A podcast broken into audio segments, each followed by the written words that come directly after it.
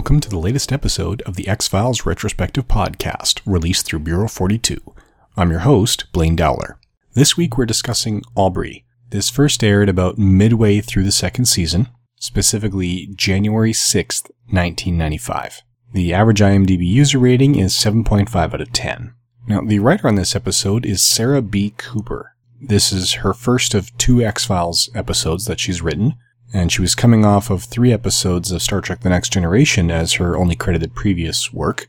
Uh, the episode titles for Next Generation were The Wounded, New Ground, and Ethics. And since the Star Trek franchise is well known for soliciting outside scripts for their TV episodes, that probably is her first professional work, at least in the TV and movie arena.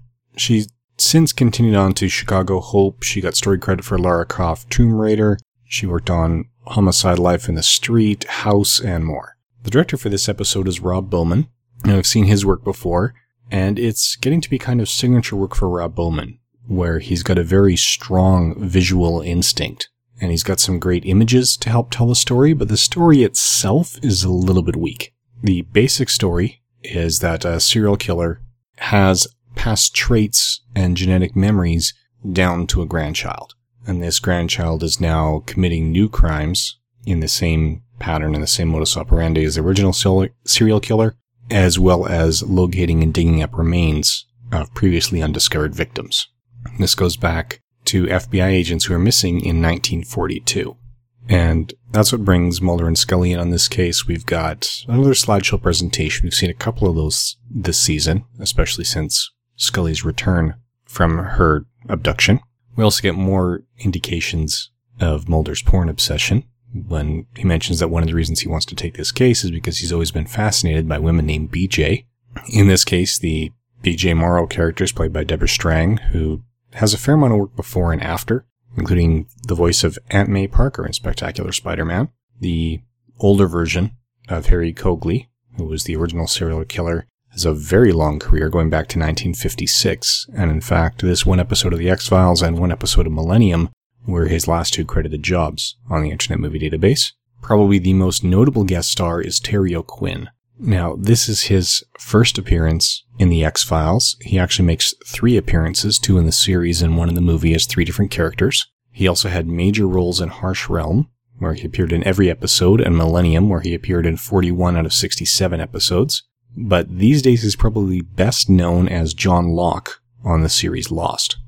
And he puts in a very strong turn as the chief of police in Aubrey. The title of the episode is the name of the town it's set in, Aubrey, Missouri, although there are fair chunks of it that take place in Nebraska, which is where Cokely lives now and used to live then. So the plot itself is fairly forgettable. As I mentioned, we get some fairly strong imaging. We see some of the limits of technology at the time. They are pushing it. It's nice to see they don't have an automatic answer. They kind of have to guide the software and find something that's consistent with their instincts, but it's not decisive. Even when Mulder says, oh, you're right, the carving on this rib cage does say brother, the software has to be turned down to a pretty loose match and you can see the percentages cranked down on the screen when that comes up.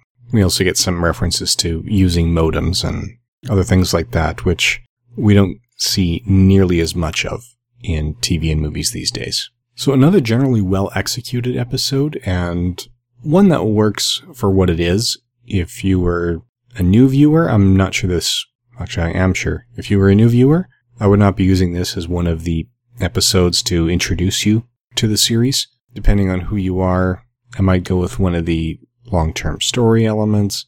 Most likely, if it's a one-time introduction, I'd use one of the stronger Monster of the Week episodes. And this just isn't one of the stronger Monster of the Weeks. We do have some strong ones coming up. And in the not too distant future, we've got a pretty major turning point in terms of both the departure of Mitters and the arrival of a major contributor to the series. But those are still a few weeks away. What we have coming up next is Irresistible, which introduces us to Donnie Pfaster. So please join us again in two weeks for a discussion of Irresistible. Intro and outro music is Outside Poolside by Laswell, created under the Creative Commons license. All other content copyright 2015, Bureau 42. Please feel free to send any comments or feedback to Bureau42podcasts at gmail.com or leave us a review on iTunes or Stitcher. Thank you for listening.